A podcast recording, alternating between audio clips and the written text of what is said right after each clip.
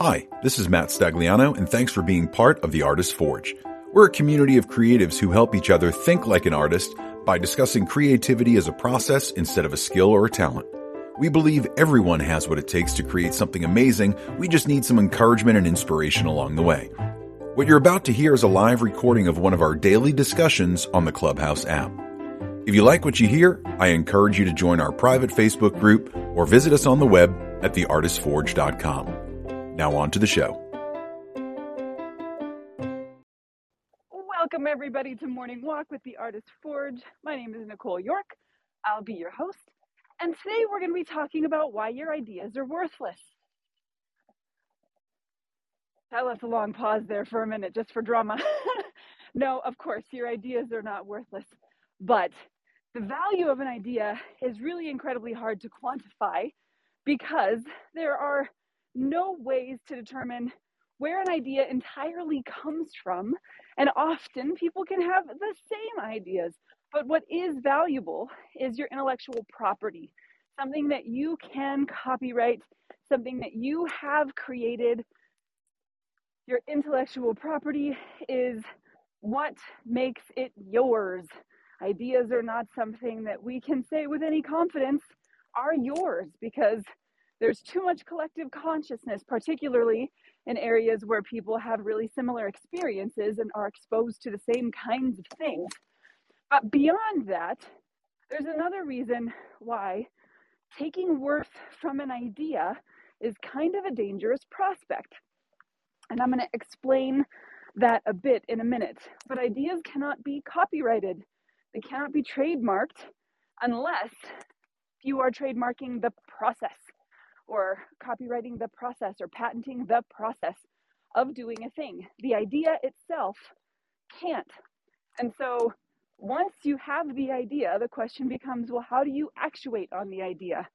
And that activity is what is actually valuable where a marketplace is concerned and trackable where things like intellectual property are concerned.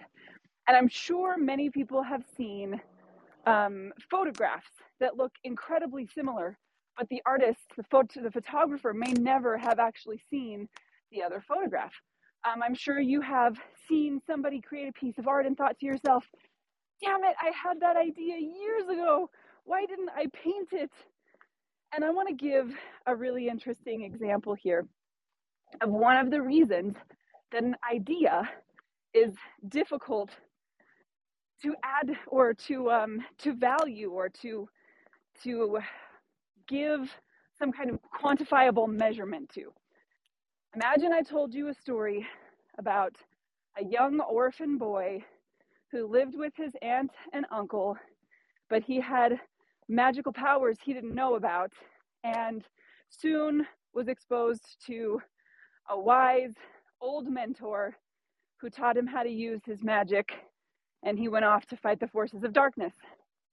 Am I talking about Harry Potter or Star Wars? You don't know the answer to that question because the ideas are the same.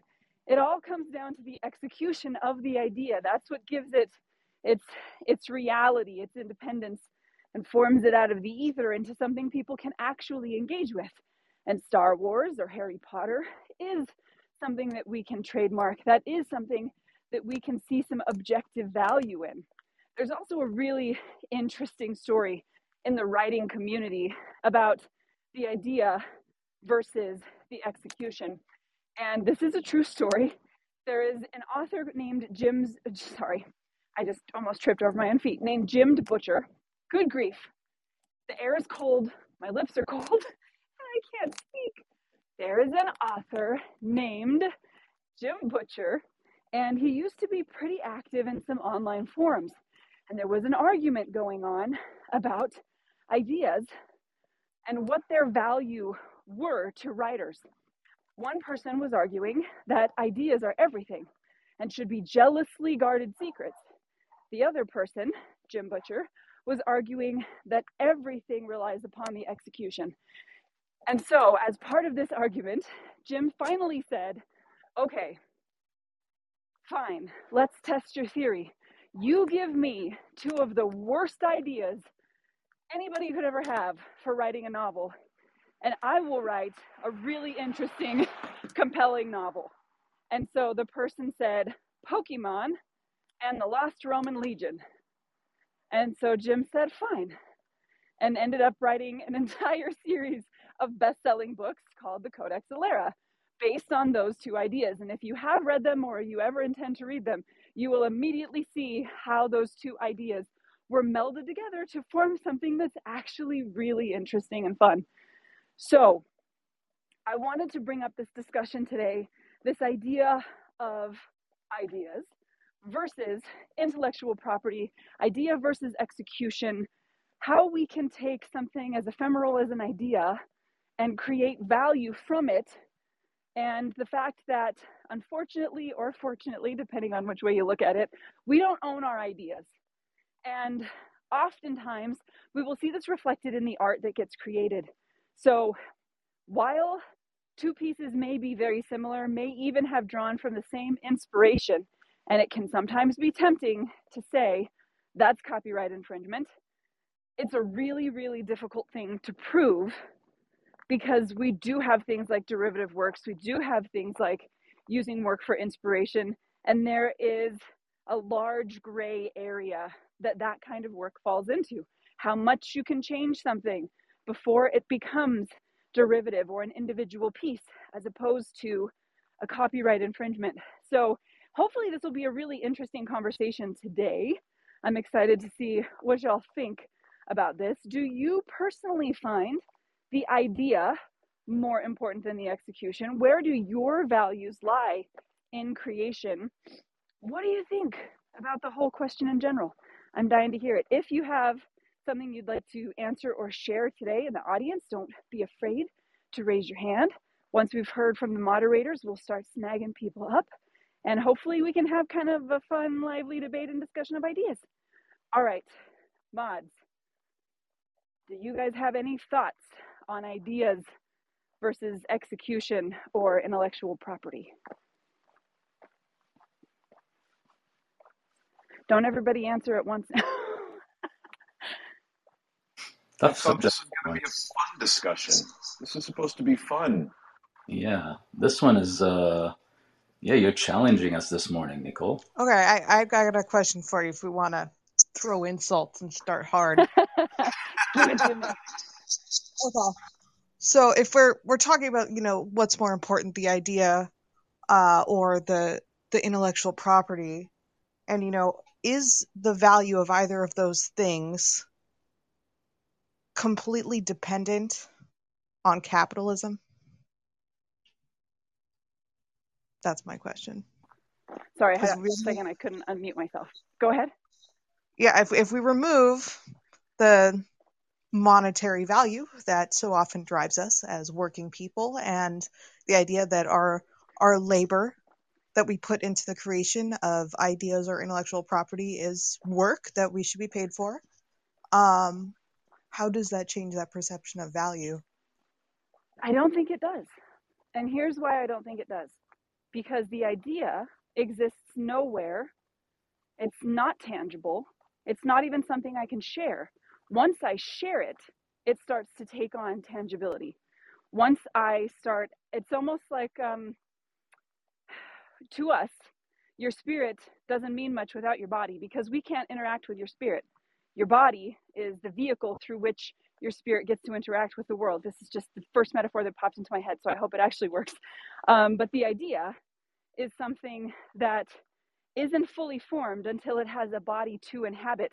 Whether capitalism exists or not, um, that idea can't it can't do anything yet. It doesn't have any legs. I don't know if that makes any sense that does make sense. I think that actually is a, a great metaphor there for that. Okay. Hmm. Yeah. Okay. Good. So that would be my answer.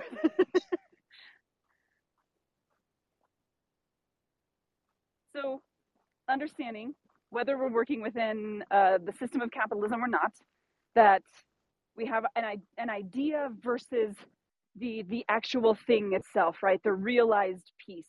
And we've seen, I'm sure, lots of, in fact, if you go to Ellen Chrome's YouTube channel, you will see some video of me and I think five other photographers. I think I think there were six of us total. Um, we were given the same space to work in, the same model, the same choice of clothing, the same amount of lights, all of those things.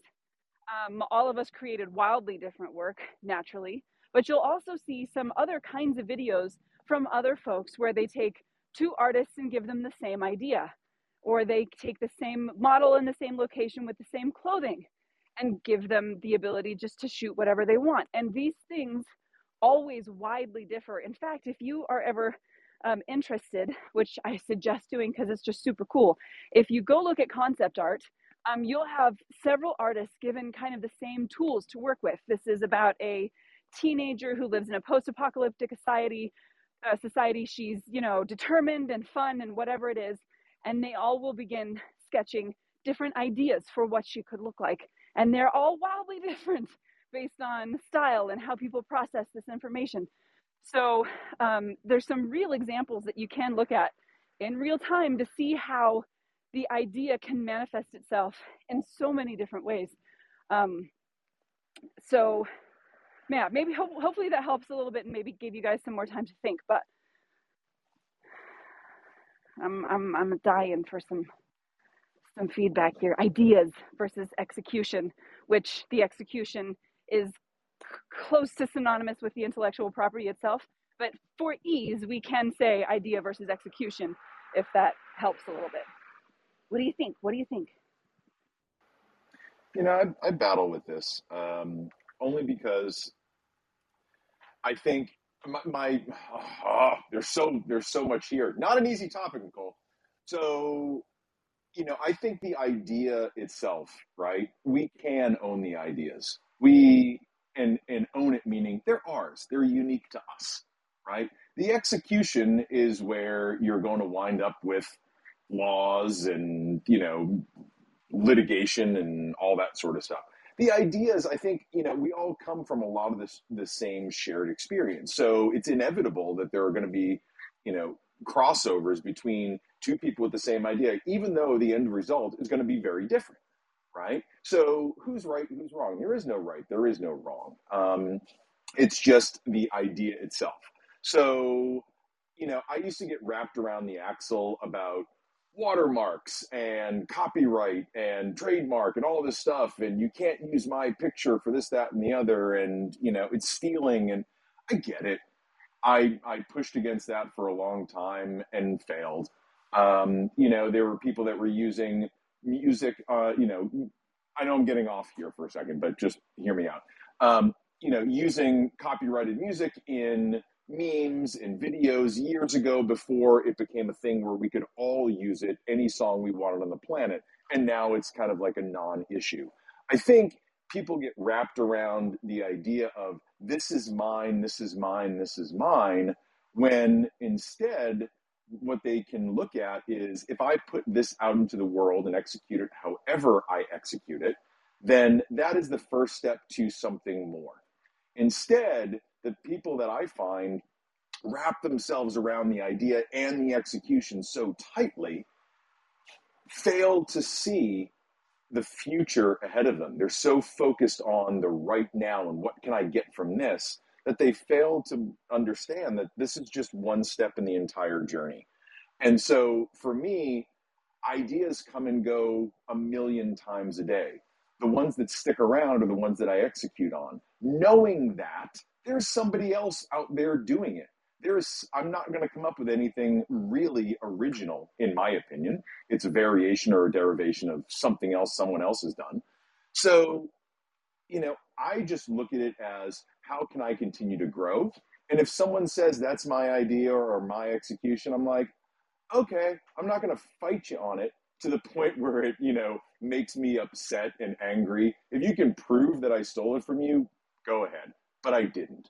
So, you know, I think we get we get so tied up around the idea of ideas and execution that it stifles us from the actual creation process.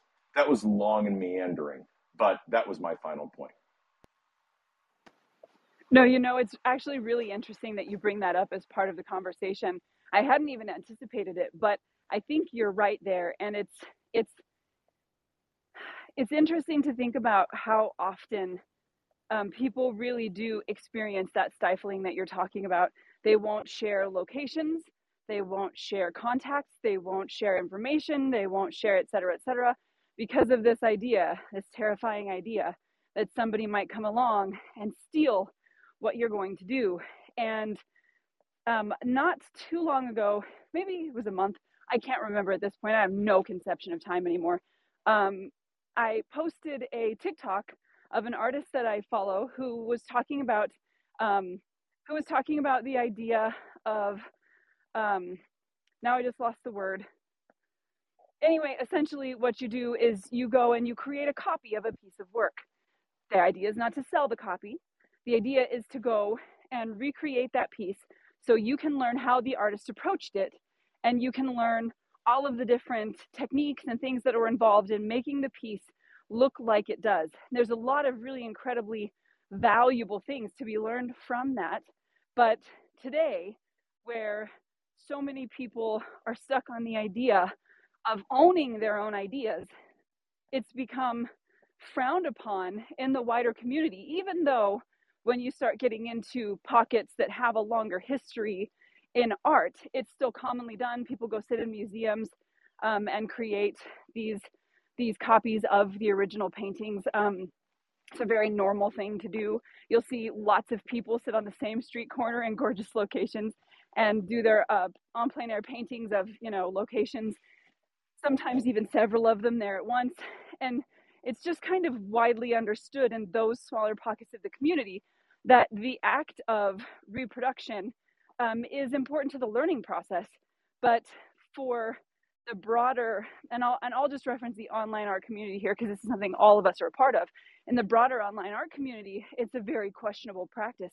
And, and people, people do not like this idea um, of being able to kind of create these reproductions because they are so jealously guarding when an idea is theirs.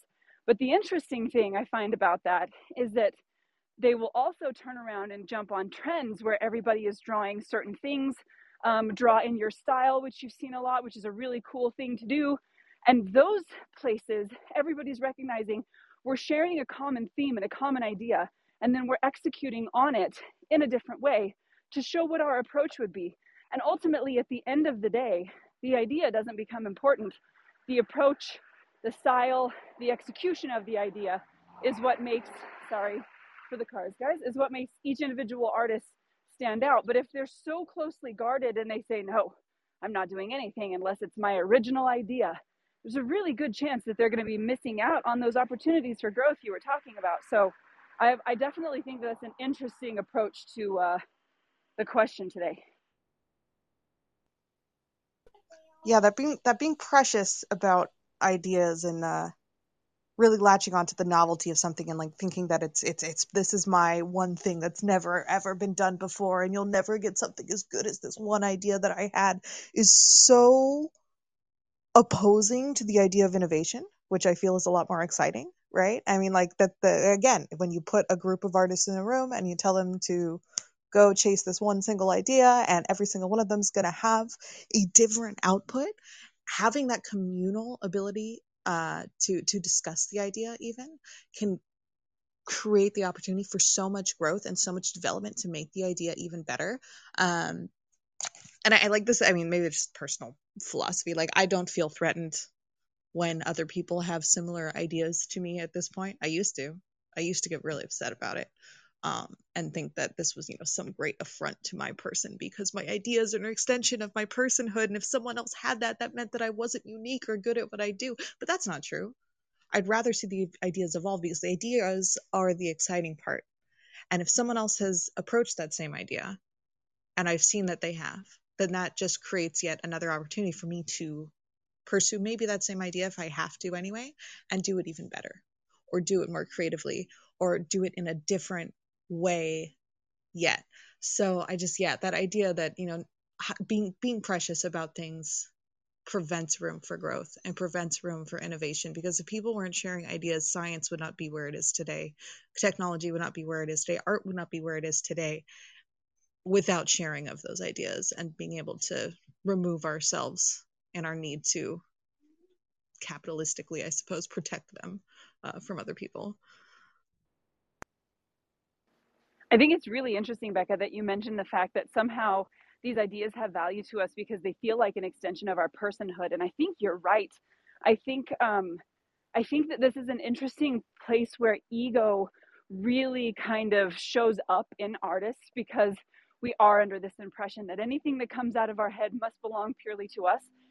And um, we really do fail to recognize the complexity of the human brain in that way. And I have seen pieces of work show up from different parts of the world within weeks of each other that were so close to being the same that I was offended on behalf of the artist whose work I had seen first. how dare this other person?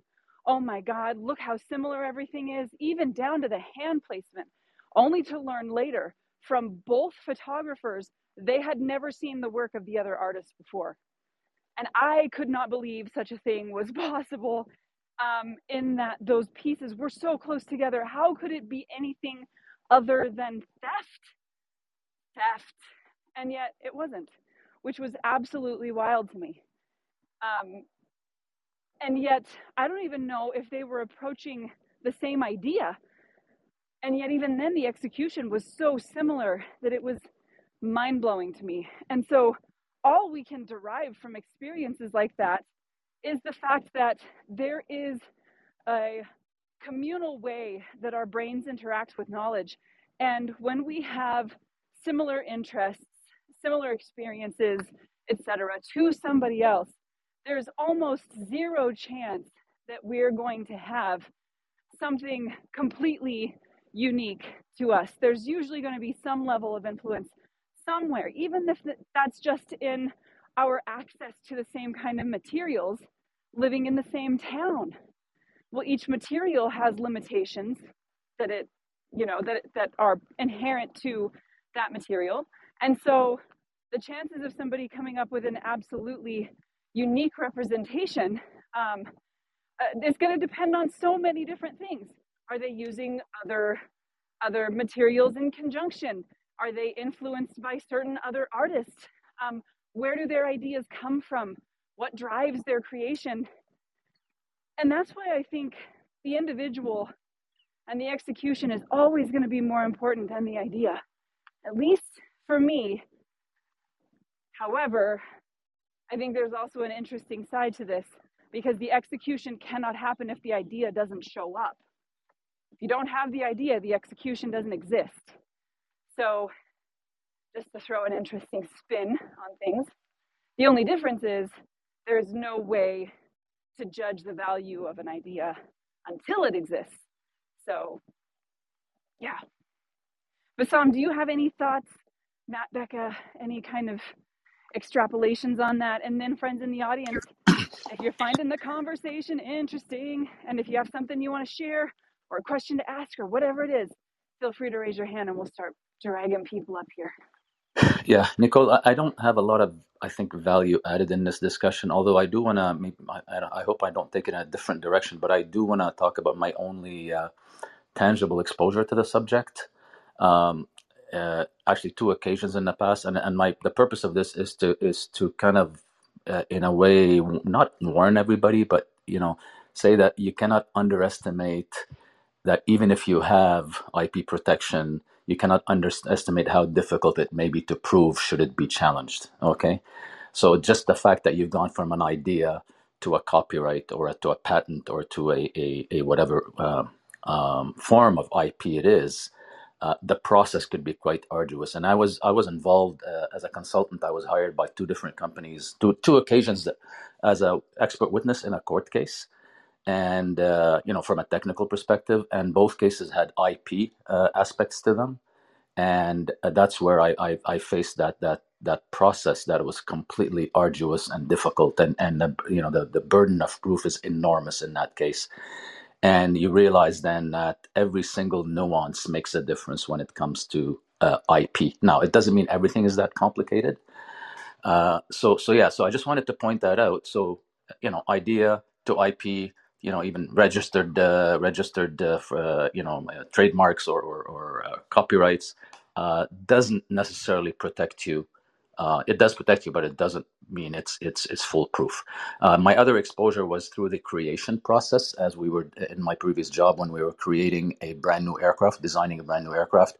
And you know, there's not a lot of new technology. I mean, everything's been done over and over and over. But from an industrial design perspective, and from a shapes and, and forms and user user interface, uh, we were always on the lookout for potential uh, IP, potential patent uh, designs that we came up with. And what I found very interesting is that whole process of going from idea to filing a patent. And, and of the thousands of ideas we had, how little and how, how few we actually were able to either convince ourselves or whoever experts in the company were helping us to convince us that yes, it is worth uh, uh, going through with the patent, with the industrial uh, design uh, uh, patent or, or, or whatever it is in that case. And uh, yeah, that was quite an interesting process of how how deeply you have to think about. You know, just because you have a good idea, it doesn't mean it's patentable. If somebody else can actually practice and get to the same thing, like a seamstress, for example, you cannot patent. You know, uh, the, the art, right? Because anybody can practice it and get to the same level you are. So, anyways, I just wanted to share that because that's about all I can contribute uh, from a, from a personal perspective. Uh, tongue in cheek, I'm always stuck in the idea stage, so I don't have any experience on the others on the other end of it. Says, I don't know if I have much to contribute. Proceeds to Well, I don't know if it's relevant, genius Nicole, because we're talking about art and yeah. it is. Anyways, It is. Oh, well, I mean, you know, of course, the idea versus execution is a very broad umbrella, right? Um, that that extends far past just art. But I think your experience is there with actually having to prove who who is the intellectual property owner in a case really exemplifies the fact that this is an incredibly difficult thing to guarantee that one person can own because so much is coming into play here. So many of the same influences, the same knowledge, the same materials, the same purpose for the materials. All of a sudden, after how many years of innovation, it starts to become really difficult um, to to move into a space where you truly can own uh, the execution and the idea at once, which is, of course, where your ability to enforce those kind of judgments come from. So, um, I think that's that's a super interesting piece of information to add to this overall conversation. Um, I don't see any hands, friends. you guys don't have anything to say this morning. So I, I have a that, question. I have have a question though because Bassam brought up copyright again, um, and you know having to move through the legal process. So this is kind of why like my thought process here started. And like, does are are these these terms or even these ideas themselves kind of defined by the way that human society exists, right? You know, particularly capitalistic society. If there is no legal entity to enforce, you know, that legal protection of your execution or intellectual property, does it still matter? Does it still exist? Right? Um, and so then that that idea, I guess I mentioned that that extension of personhood and the the use of, you know, your brain as a muscle that you were working with being of value. I totally lost my convoluted thought here for a second. Um, I mean, I feel like I, I don't know. I mean, it's like it's, it's an inherently human thing to feel connected there to that and to feel driven by those things, you know, or is it really the monetary value that pushes some people in some some senses, I suppose. Oh, no, I think that's actually a really good question. And um, so I think if we look back through history, we'll actually see some really interesting answers. Even if we look at um, if we look at different countries within the world where IP exists and where it doesn't exist, all of a sudden you start to butt up against some interesting things. So if you look at what happens to um, Western artists who live in countries who do have IP, and what happens when a country in China who does not, or when um, a business or a person in China who does not have IP can come along and use not only your ideas, not only your um, your patterns, but they can actually take the images that you use to sell and use those things and begin undercutting you from business. This is something that happens all the time. It's particularly prevalent for designers. So there's one particular designer that I follow um, because I love her work. Her name is CrossFox, or her business name is CrossFox, and she creates um, a lot of really fantastic designs. Only releases them in collections a few times a year, a few times a year, and they sell out so fast, like within seconds. If you haven't bought the thing, it's gone.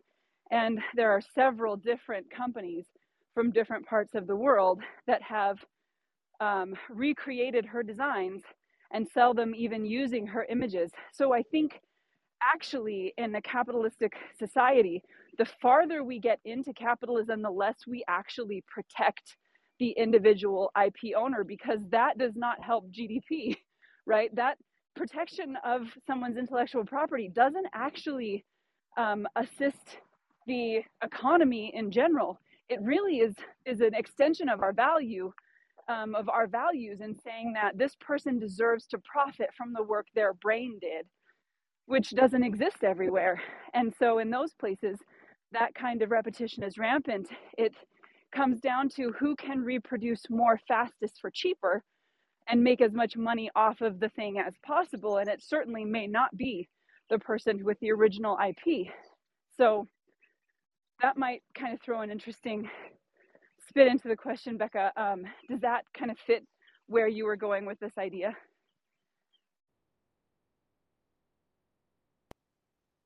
I'm stewing in thoughts. I'm stewing in thoughts. okay, stew. Yeah. Ah. Well, I, I, find it. I mean, I find it interesting that Bekka brings the angle of, of capitalism. I just googled here the history of, of uh, patent law, just on Wikipedia, Wikipedia, and it goes back to like 500 BC. And and almost every example they give, it is related to money, to profits, to power, to do you know gaining an advantage, and mainly monetary advantage, or protect somebody to be able to either make a living or living or or or benefit from it. So it, it does kind of raise the question if it wasn't for the monetary, I don't want to say capitalistic, I maybe capitalistic is the right word, but uh, if it wasn't for that, would we even worry about IP? That's interesting that it goes back so far. And I mean, again, kind of is sort of this this curse of being human you know what is it to be human and we universally are able to like prescribe value to things and meaning to things whether that's meaning to like how the sun rises in the sky you know, and, and art or yeah. anything sorry i thought you were finished Bekka. yeah no but it's, it's interesting that the, the example in 500 bc was in in greece and it was the encouragement was held out to all who should discover a, any new refinement in luxury, the profits arising from which were secured to the invest to the inventor by patent for a space of one year. So it's funny that it's related to luxury back in 500 BC. Ooh, this is so interesting to me, guys. Okay, so um, definitely want to address some of these things, Bekka we didn't get to hear much of what you said. I'm not sure if you were in a place where your um, microphone wasn't picking up much, but I know you have more thoughts. So be stewing on those because I really want to hear them. Um, but let's hear from Carol in the meantime. Hello, Carol. What are your thoughts today on this um, on idea versus execution and where the value lies and how that applies to the way we create art? Good morning. Um, I just okay, no coffee. I'll have to qualify anything I'm going to say with that comment first. I haven't had coffee yet. Um, but man, I I thought you were going to go a completely different direction when I heard you mention this. Okay. I thought you were going to say an idea is worthless if you don't act on it. And right away, I was like, guilty because I've had so many ideas, but then I've had ideas that I wanted to do and I didn't know how to take it further. Remember um, the tape, or, you know, the no coffee, okay, the tape that has designs on it, right? I was doing a painting one time and I did masking and I do a lot of pattern designs and when I removed the masking tape, I'm like, wow, this a tape with designs that's restickable. And then I had that idea like I swear, years before you ever saw it. And I tried to figure out how do you do this? How do you do this? You know, how do you make something like this happen? And it's funny, I went to a trade show and this young girl was um was trying to get that idea out to market as well. So I mean people do come up with I think great ideas um in you know from different people without any influence of each other for sure um okay and so i had a i had a friend that she knows my work and she's like don't share how you do your work you know because my particular thing is to try and come up with original techniques and processes and it's not that i sit down and okay, I'm going to come up with something original. It's not that. It's just that I love the exploration and and uh, pushing the envelope and using my own past work as uh, a challenge to try and and go further with. And yet the criteria is to never um never never copy someone okay? That's that's another whole topic. But i realized that if i don't share my processes my work my ideas my stuff just isn't going to get seen you know? And then i developed a philosophy that if someone takes my idea and improves upon it then great and i'll take it back and improve upon it again you know what i mean like the the collective value of sharing the idea is um you know is really good and then when i found out you know i I do have an art degree, but I know very little about art history. I'm so impressed with Bassam's historical knowledge there. But anyway, um, It's found out Google. What's that? It's Google. It's not Bassam. Oh, well, anyway, you got it. so, um, okay, so I I found that the European artists studied the masters and recreated what they did to learn process. And I'm like, wow, I I was really surprised, but no, I'm never going to do that, right? Um but with you guys' discussion today, I realize, well, I mean, I haven't learned a lot of those basic things. I've discovered things on my own. And that's the value of art to me is to is the discovery, you know. And so but it means that I don't I missed out in a way too on on other people's how to's that I might possibly i don't know improve upon or just make my art better but that's you know that's just me. Um but then i had another thought so i feel like i'm kind of dancing all around this issue in different directions because that's where my how my mind went but it made me think that you know part of of my having to do my own thing and never copy anybody is goes back to kind of uh you know the the concept of rugged individualism that we have in the United States, you know. And then I realized that that's ego driven, which is me admitting here, you know, and that's a hard thing to say, but um and I the reason I was able to make that connection is I heard that all the the ideas of, you know, we don't want to get vaccine because you know we're going to be our own individual self it goes back to the rugged individualism that the united states was built upon and that's dangerous you know to have to go so much your own way that you will not even acknowledge that there is value out there in people that really do know their stuff like scientists you know?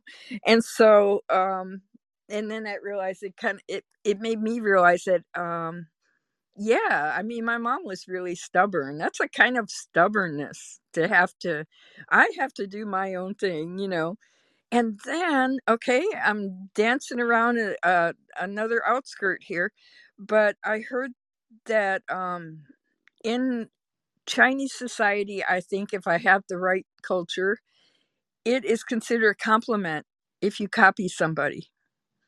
So they don't, you know, the feeling that we have about intellectual, pro, uh, you know, property and, and all that kind of stuff. I mean, I'm sure they very well understand uh, beyond just complimenting. I'm going to compliment you by making millions on your idea. You know, it's not like that, but it's just a different mindset than what we have in the United States as rugged individualists. So if any of that makes uh, you know sense um, without coffee this morning, um, I just wanted to share that. Thanks. I'm done. I'm I'm actually super glad that you brought that up, Carol, um, because it reminded me of a particular documentary of an artist, and I want to share that really quick because it ties into what you were saying, and then we'll ask Arka for her views.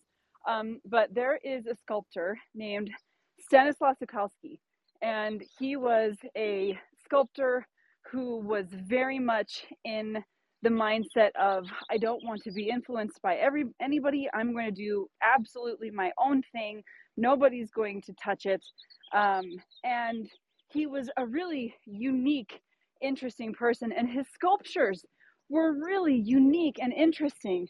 The problem is because of his attitudes about those kinds of things, his work never spread. And there were a lot of circumstances around that aside from just his attitudes, but his work never spread.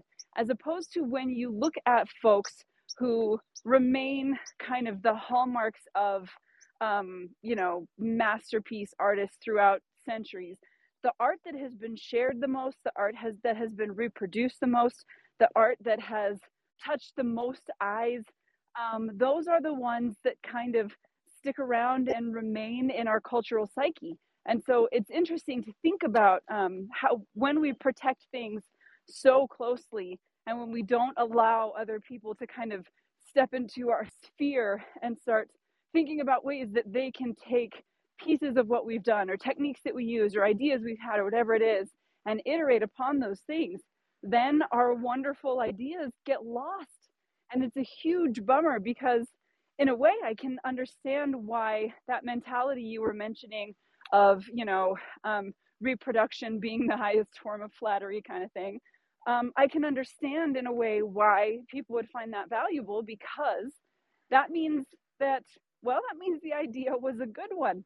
Um, and now it gets to go off and spawn and live its life out in the world. And I think the same can be said of some of the things that we're experiencing now, where movie adaptations and TV adaptations are happening of books. And there are people who are so deeply invested in the original um, IP of the author of the work that it's really, really difficult to allow some of those changes to be made because the work matters to us so much. And yet, the only works that really do stay around for long periods of time are the ones that do see this kind of extension and growth that happens in mythologies and when stories get retold and no they never ever stay exactly the same but we continue to have them. So it is definitely an interesting take on this question and something worth considering because things that get copied means somebody loved it enough to take it and do something with it. And this is also the fight um, in the writing world where fic- fan fiction is concerned. Um, some people, some authors and communities absolutely love fan fiction, and some have said very vehemently don't write my stories or my characters into your stories. Go make your own characters. And um, and those people have seen a big pushback because they're limiting the way in which people who love the work are able to engage with it.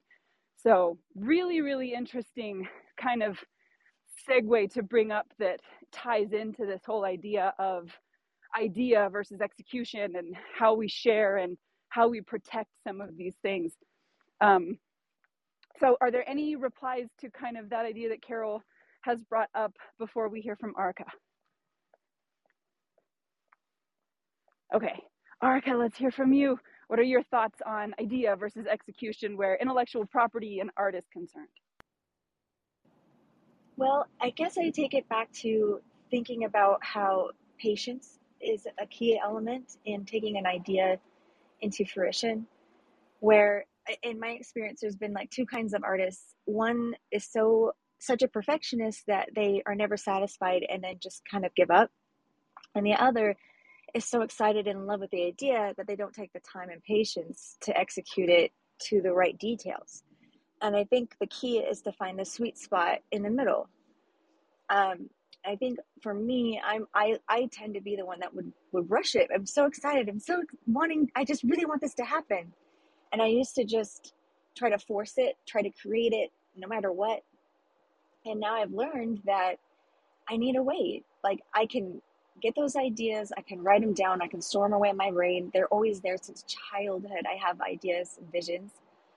But it's when I wait for the right subject to come along, client in a lot of cases, where now the stars have aligned.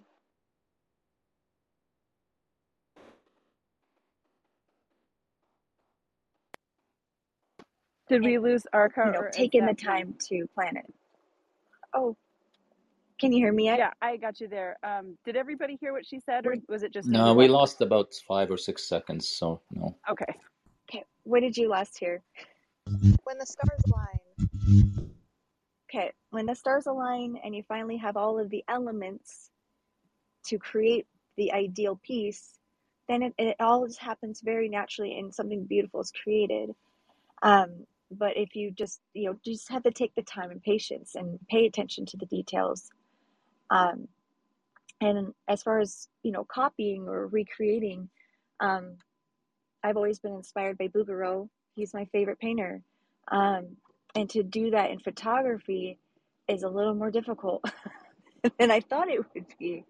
But it's it was a wonderful process to try to recreate so that in the process of recreating I could find the mastery so that I could have the tools I needed to then create something completely unique of my own. Um, and that's another part of the piece of the puzzle. You have to have the skills. You have to have found how to master the technique in order to then get creative with it. And that's what I had to add today. Yes, really, really practical and great questions for us to ask ourselves um, on on when we do execute on our ideas and how we do and what is that process like and how long should you wait and how perfect does a piece need to be? I mean, that's certainly that's certainly if you've ever heard first to market um, in the history of the idea of patents and intellectual property, that becomes a really important concept. And so um, I, I can understand that excitement with having an idea that you want to execute on and just going um, to get it out there, to have it done, to be like, look, look at the thing I had, look at the thing I made. Um, and there's a really like beautiful childlike a quality to that of just the joy of making and sharing a thing.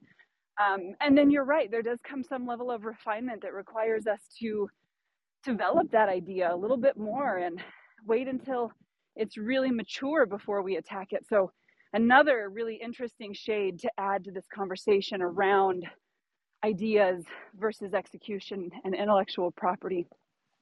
So, we're starting to get close to the end of the hour.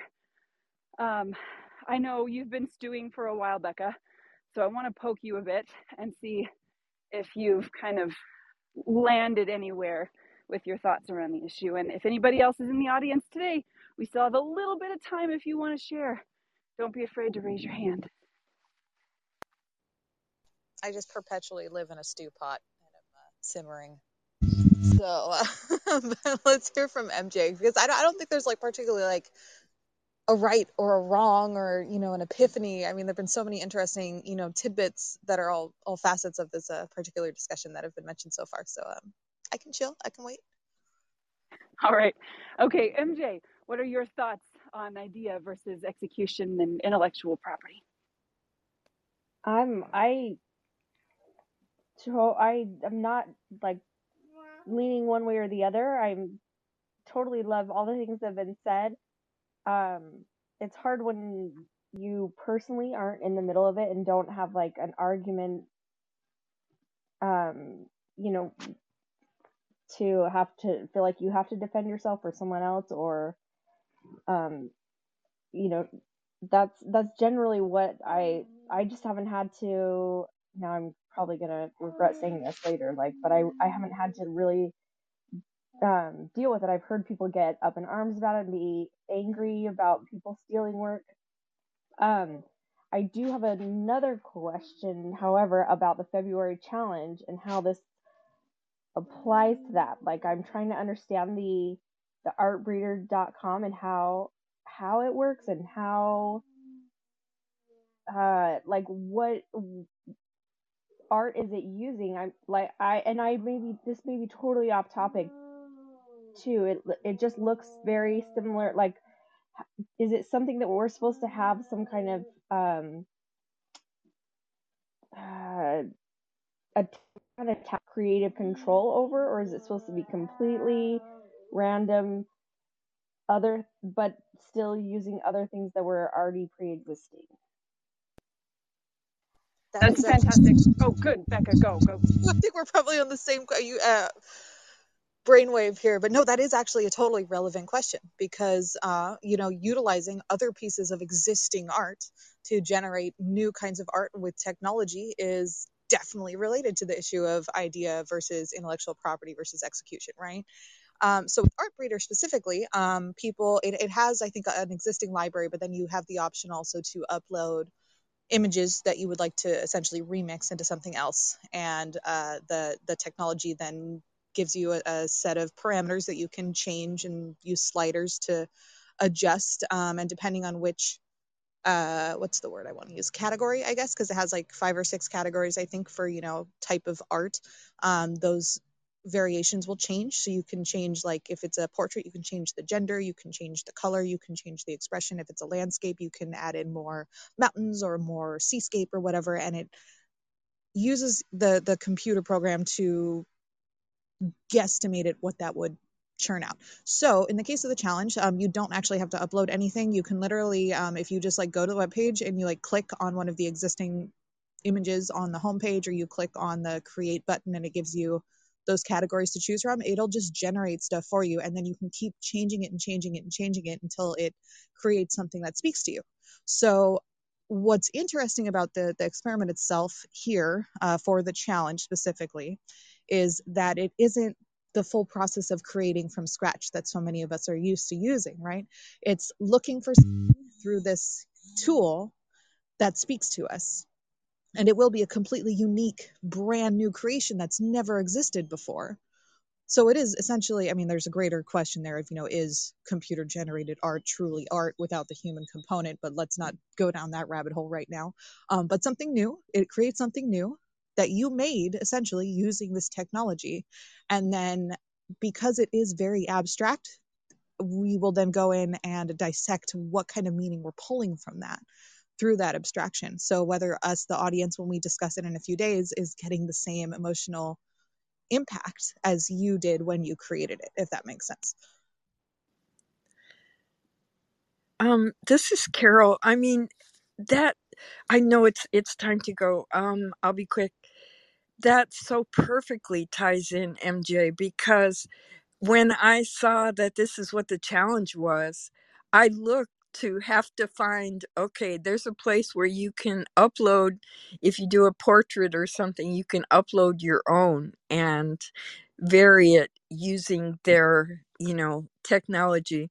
And so I just had this real, you know, adverse uh reaction to I'm going to take someone's art and manipulate it this you know it just you know just because the way i am about um doing my own thing but they did have the option of uploading and i have these weird character faces and i'm like okay i can upload one of those.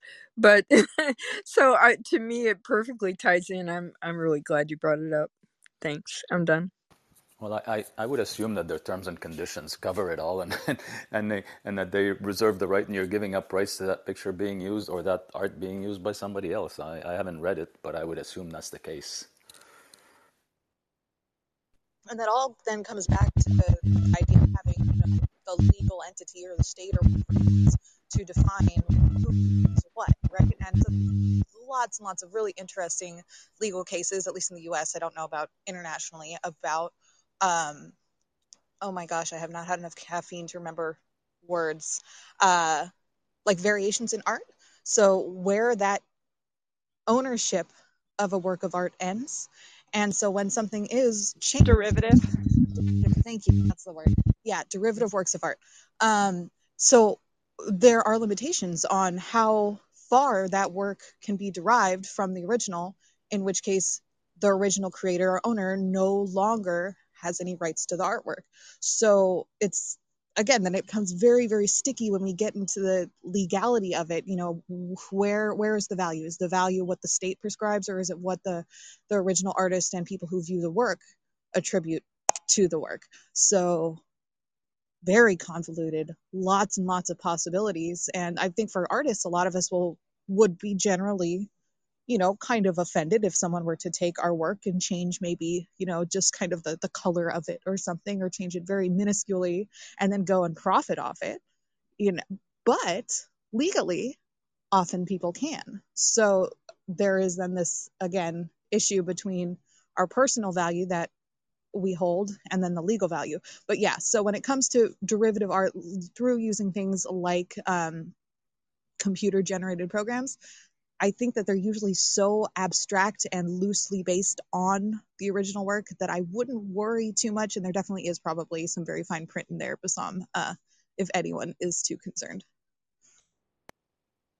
Okay, I just want to make sure I understood the the the program that we're we're using, and uh, I think it's very very cool that we're using it, and then also having this discussion uh, at this this time, the end of this week.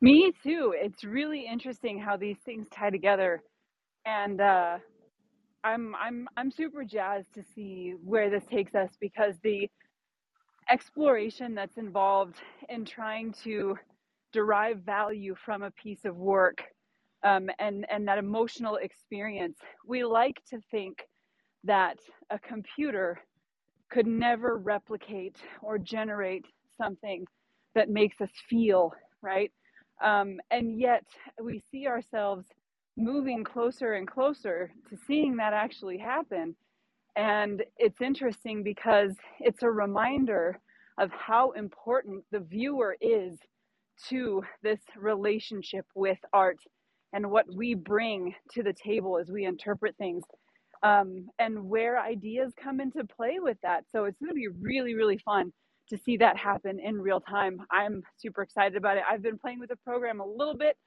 Um, so far, I haven't pushed the bounds of abstraction too, too much I've kind of stayed within the realm of what's recognizable, but I'm excited to uh, hit that chaos slider and see what wild things I can come up with. So um, I hope folks have been playing with that. I'm going to wait a second because that truck is really loud, so I don't want to walk that way. Um, all right, so as we come to the end of the hour, I just want to see if anybody has any final thoughts or anything that this conversation has stirred up in you um, before I start closing things down today? Anything you'd like to leave people with? On the on the art breeder topic, uh, just to share a little bit of how I actually use utilize it in my own workflow, um, and just why I love this idea in general. So, whether or not you feel that you have actual ownership of whatever the end product that the program spits out or not, um, what's great about it is is how random it is that it, gives you these ideas or it can show you patterns or can show you mixtures of colors or can show you shapes that you might not have thought of on your own and i think that anything created through that program could be created organically by an artist sure but finding inspiration through that eventual output um, i use all the time so i'll use it for inspiration for characters or just you know the color palette or if i do a landscape sometimes if i just can't can't quite fit the pieces together, I'll look, I'll, I'll, generate like a handful of different landscapes and then utilize different pieces of it, like usually within the composition or within like where light or dark is within that computer generated end product, and then combine them all um, through my own then artistic process. Um, not just like straight up like copy and pasting them, but basing bits and pieces of my images off that inspiration that the computer generated. Um, so there's ways to use these kind of iterative processes without explicitly copying them. And again, that kind of goes back to that idea of the the master copy, sort of, where you're not fully replicating, but you're using that inspiration and building and paying homage to something to further be innovative in your creation. Nice. Yes. So keep those things in mind. All right. Super interesting conversation today around ideas versus execution and intellectual property. Where do we derive value? And which pieces of this puzzle are important? How do we decide? Um, I have a standing offer to anybody who would like to create a master work or a master copy of one of my pieces, they're always more than welcome to. I've seen some really beautiful derivations of my work from artists across the spectrum and it's been it's been pretty amazing to watch the way a piece I created will go on to inspire other artists to create things that are beautiful and that go off and add value to the world. Now, of course, when we're looking at something like a masterwork, what we're talking about is not a commercial piece, right? I don't go in and and recreate uh, a piece of digital art that Bekka made and then go profit off of it. Here, at least in the States, and then I know in most of Europe, we have laws to try to protect the execution, to try to protect the intellectual property so that the original creator of the work is the one who benefits monetarily from that piece, from all the effort that they put into that piece. But a master copy is essentially just meant to say, okay, how did they do it? Where did she put the lights? I'm going to look at this photograph. I'm going to try to recreate it and see what they did in order to get this effect. And then you create the piece. You can even share the piece when you credit the artist and say, This is a master copy. Um, and then we get to look at it and say, Oh, you did such a beautiful job to go on and then uh, benefit monetarily from that thing now begins to push the bounds of things like copyright and piracy. And if you have ever had your work stolen, you will know exactly what that feels like. It's not the best thing. So keep in mind that we always want to have credit and benefit go towards the person who originated the execution on that idea. But when the idea is our own and when the execution is our own, or when the idea is shared but the execution is our own, then we start to get into different territory. So it's been really cool to explore the whole sphere of everything that this encompasses from how we monetize or how we consider the value of these things to how we execute on them. Do we hurry things along? Do we wait for an idea to mature? What value does the idea actually have? How is capitalism involved with that? Where do our morals tie into these questions? So I'm really grateful to everybody who was able to contribute to the conversation today. For the folks who are still hanging in there, so super glad you were here with us. Hopefully, you will also be with us next week as we continue meeting in the morning at 7 a.m. Mountain Standard Time. That is 6 a.m. for the West Coast and 9 a.m. for the East Coast afternoon for our friends overseas. You'll find the link to our Facebook group up above. If you're not a member, please go and join. That's where you can uh, participate in the February challenge, which is using an AI tool in order to create a piece of artwork that we will then be able to critique at our live stream, which is this Thursday at 7 p.m. Mountain Time. Uh, that's 6 p.m. for the West Coast and 9 p.m. for the East Coast. So we hope you will join us then. Remember, if you do join the Facebook group, please remember to answer all the questions. It helps us know that it's not a bot or anything else that's trying to get in. Um, as much as we want to just have everybody join, we have to put some of those protections in place because it is a private group and we're very picky about making sure we protect our members. So um, please make sure that you do that. And until then, in the meantime, Go make something amazing. Have a fantastic weekend, and we will see you all next week. Bye, friends. Thanks again for listening to this live clubhouse discussion moderated by all of us at the Artist Forge. We hope you found the information useful and that it helps you gain a little bit of insight as to how you work on your craft. For more episodes, please join us each weekday on Clubhouse or visit theartistforge.com. Now go make something incredible.